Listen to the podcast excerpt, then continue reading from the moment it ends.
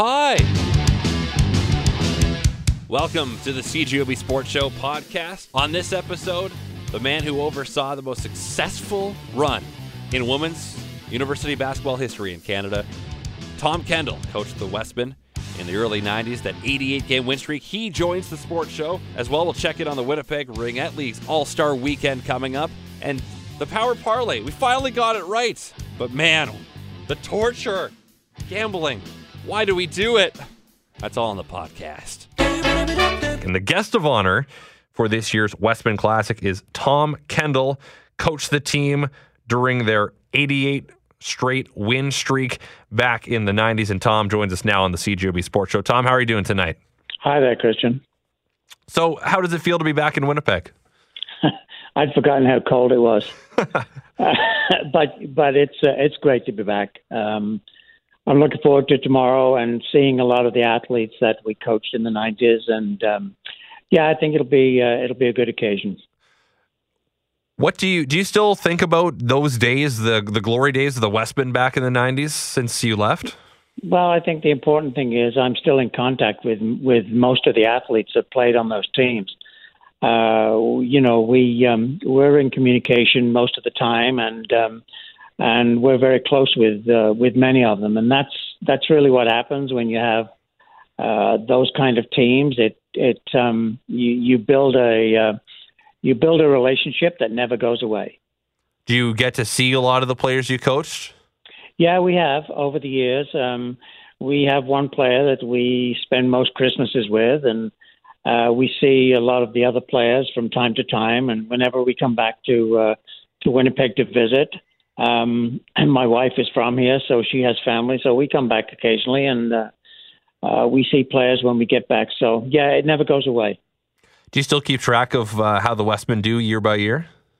I do. Well, Tanya, the, the you know Tanya McKay is uh, is a former player that that I coached, and um, uh, I'm always interested in how she's doing, and and uh, you know offer my help whenever whenever I can. If she wants me to help recruit in Ontario, I'll I'll happy to do that.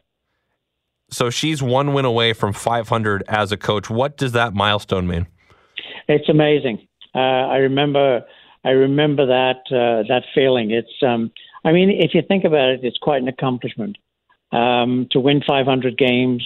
It doesn't happen that often, um, and uh, you know, there's a lot of coaches that have been coaching 30 years that have uh, not achieved that that uh, benchmark, and um, she's done very well. Um, I'm really proud of her. She's um, uh, she's done a really good job at uh, at Winnipeg, and uh, she deserves um, she deserves to reach that uh, that mark. What was it like in the '90s when you were part, right in the middle of that long win streak? Is that something that you were thinking about every game as you were getting into the 40s, the 50s, the 60s? Is it really was it pressure to win to keep it going? No, it's really interesting because um, uh, you know I don't think that. I mean, here's the, the the philosophy was simple. Once we got to you know around 30, then we realized it was pretty serious. But the fact of the matter is, we knew at some point we were going to lose. So why worry about it? And uh, I think that that the the team took took on that attitude, and we just played every game.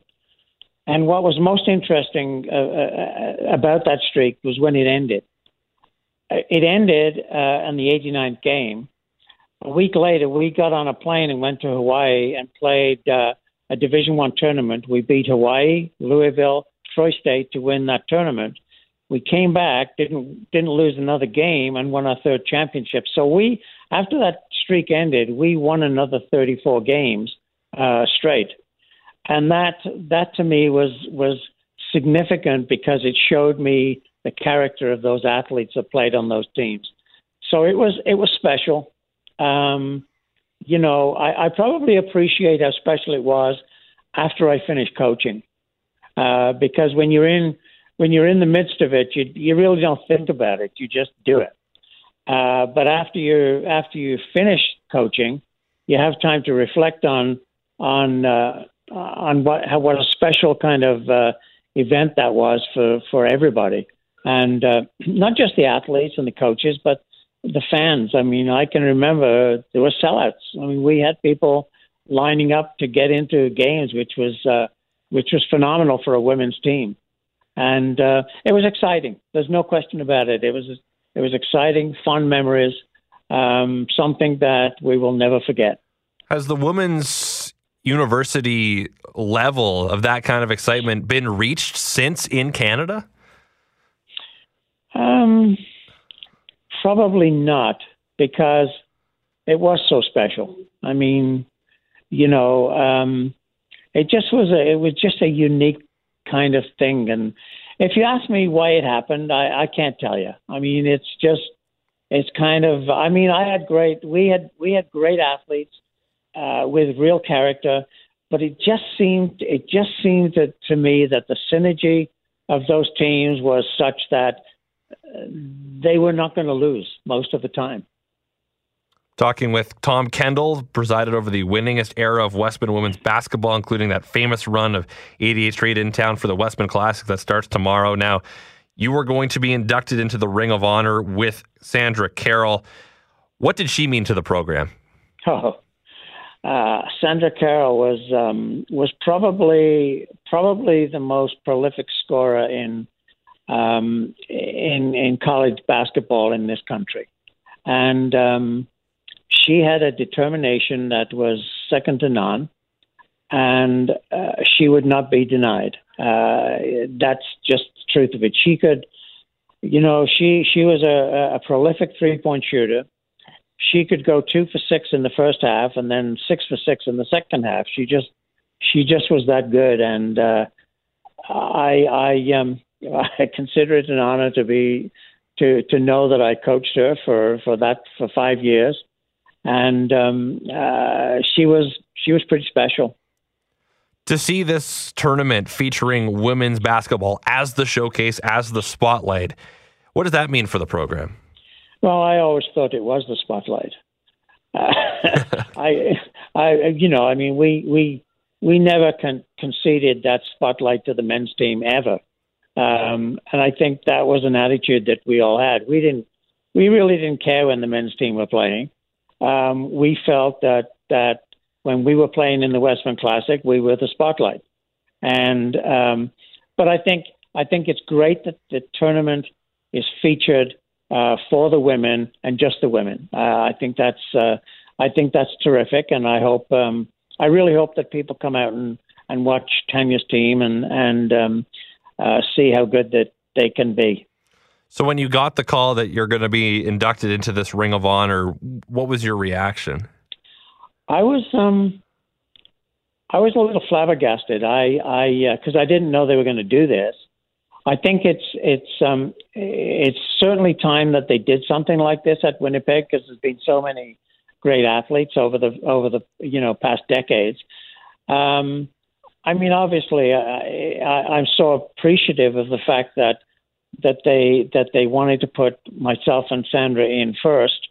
Um, I, I think that's quite an honor, and um, I've always, um, you know, when I look back on my career, and I've I've been I've worked at five universities, but whenever I think of where home is in terms of where I where I would be most committed to, it it always has been the University of Winnipeg, and um, uh, I'm just very um, I'm just very honored to to uh, to be here to, tomorrow.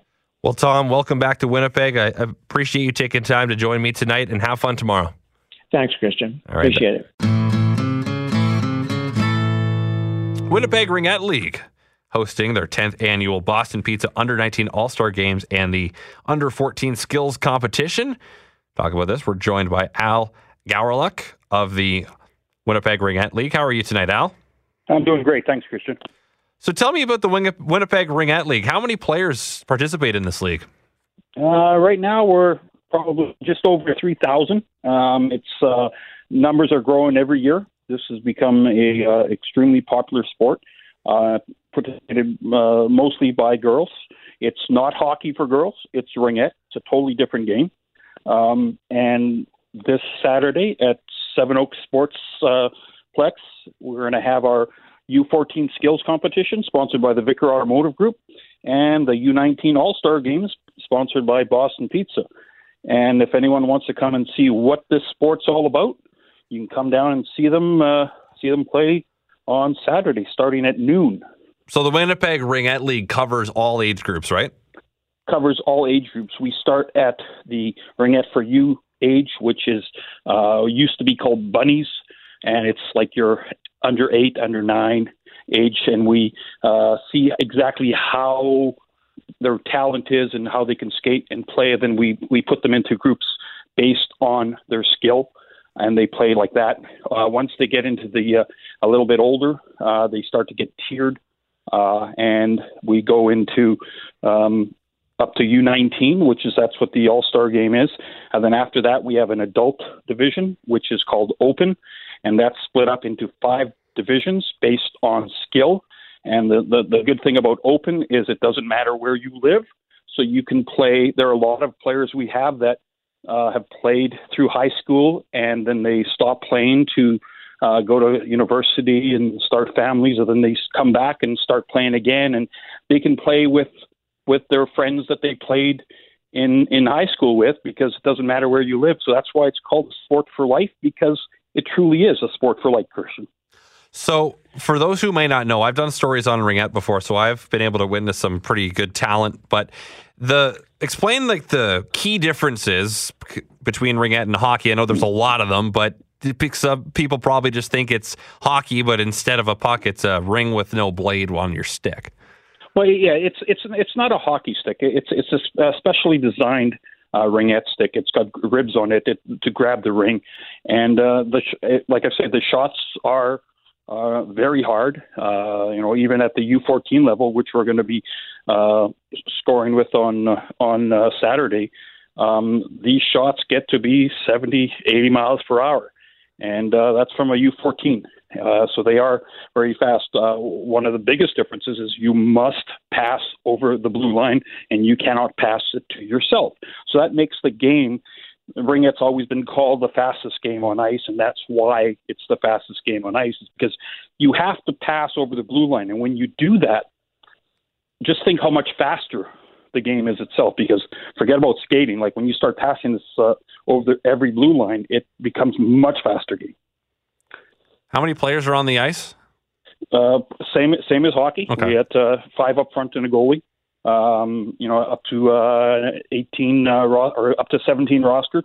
Um, the uh, All Star game is going to show that. We're going to have two divisions in the All Star game where we have the the uh, U19 A1 and the U19 A2 games, which would be uh, played at uh, 3:30 or 2 o'clock and 3:30 respectively.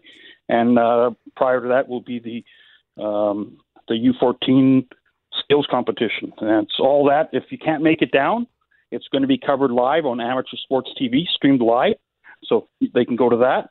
Um, Seven Oaks Arena, 745 Kingsbury Avenue, right by Garden City Shopping Center, right by Canadian Tire.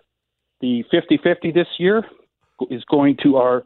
Uh, we are. Uh, we always have a uh, charity that we give to. This year, it's the Cancer Care Manitoba Foundation. We give our half of the 50-50 to them, and this year, once again, Vickar Automotive Group will match everything that Winnipeg Ringette League gives to Cancer Care Manitoba, so they will get 100% of what we raise. That's great. Also, a fog and laser show. That's pretty cool. Yeah, we uh, you know it's this is the 10th annual. Uh, we wanted to do something something different. Um, one of our sponsors is uh, um, uh, Spark Rentals, and uh, they're providing a fog and laser show. We also have um, a spotlight. Uh, the um, for as the players get introduced, every player, the U14s, the U19s, uh, they all get introduced individually through fog and laser. Then the, uh, the spotlight follows them over, um, and it becomes just that much more of an event. It's uh, we want to make this special for them. Uh, U19 is kind of the pinnacle of of the non-adult division, and this is where it is. And the, the players uh, get to keep the jerseys. Boston Pizza provides the jerseys for us every year. The players get to keep the jerseys every year, and uh, it's just a win-win for for everyone involved. All right, Al. Well, I appreciate you joining the CJOB Sports Show tonight, and have fun. Good luck this weekend. Thanks a lot, Christian. Take care. That's... Thanks for having us on. The Power Parlay. Philly Joe and I for Power Mornings. They're not doing it this week or next week because they have something called time off. But the Power Parlay started a couple weeks, I think the second week of this show. So we've done it 12 weeks. We had our second success this week. That's it. I know we're not doing so well. But last week I wanted to be funny and I thought, you know what? The NFL's burned me a couple times. So what I'm going to do, I'm going to pick a college game with a stupid bowl name. I picked the Cheez It Bowl, which happened last night. So Philly got his game right. Bengals with a remarkable backdoor cover against the Browns. They were getting blown out all day. Late touchdowns to lose by eight. The spread was nine and a half. Joe picked Pittsburgh to cover in New Orleans. They did a great game. Saints get the win, but it means the Steelers will probably miss the playoffs. We'll talk about that tomorrow. So it came down to me TCU against Cal in the Cheez It Bowl last night. And I was going to bed because I had to get up at 5:40 to drive to Toronto to catch a flight back to Winnipeg. But all I could think about was the Cheez It Bowl. How's TCU doing? So I pull it up on my phone. Late in the fourth quarter, the score is 7 7. I look into it. It's an awful football game. It is one of the worst football games you'll see. The over under was 36 and a half. Pound the under on that one. TCU's quarterback, Grayson Muehlstein. This was his final stat line 7 of 20 for 27 yards and four interceptions. Two of them were on illegal forward passes. And two quarterbacks, both named Chase, starting for California. Chase Garbers and Chase Forrest both suck. Garbers, 12 of 19, 93 yards, three interceptions. Forrest, 5 of 14, 71 yards, two interceptions. Can't find his way out of a forest. Just terrible. Yet, someone had to win it and it could be TCU. Would it be my team that I picked to win? Would we get this thing right? I don't have any money on this, and I'm lying in bed, just gutted. Come on, TCU, pull it out. And there it is. They're driving late. Yeah, it's two best defenses in the country, but all of a sudden, TCU's running the ball well. They have a chance to win. Late. Last second field goal attempt. They send out a kid named Cole Bunce. And then California. They call it timeout, ice the kicker. Uh, for some reason, he took him out of the game and then put him back in. He took off his helmet in frustration, and then the coach was like, no, no, no, I'm just kidding. Go back out there, kick the field goal. Turns out Bunce is a dunce, and he missed it. So we go to overtime. I'm sad because TCU is going to blow it and then another hideous interception. Just a terrible interception, almost a pick six. However, a TCU official tripped over the first down marker. They get called for sideline interference, and they have to start the ball at the 40. 10 plays later, they're at the 10 yard line, and they get it done. TCU wins the Cheez It Bowl. Yes. What a horrible, horrible, horrible football game. Neither team broke 300 yards. And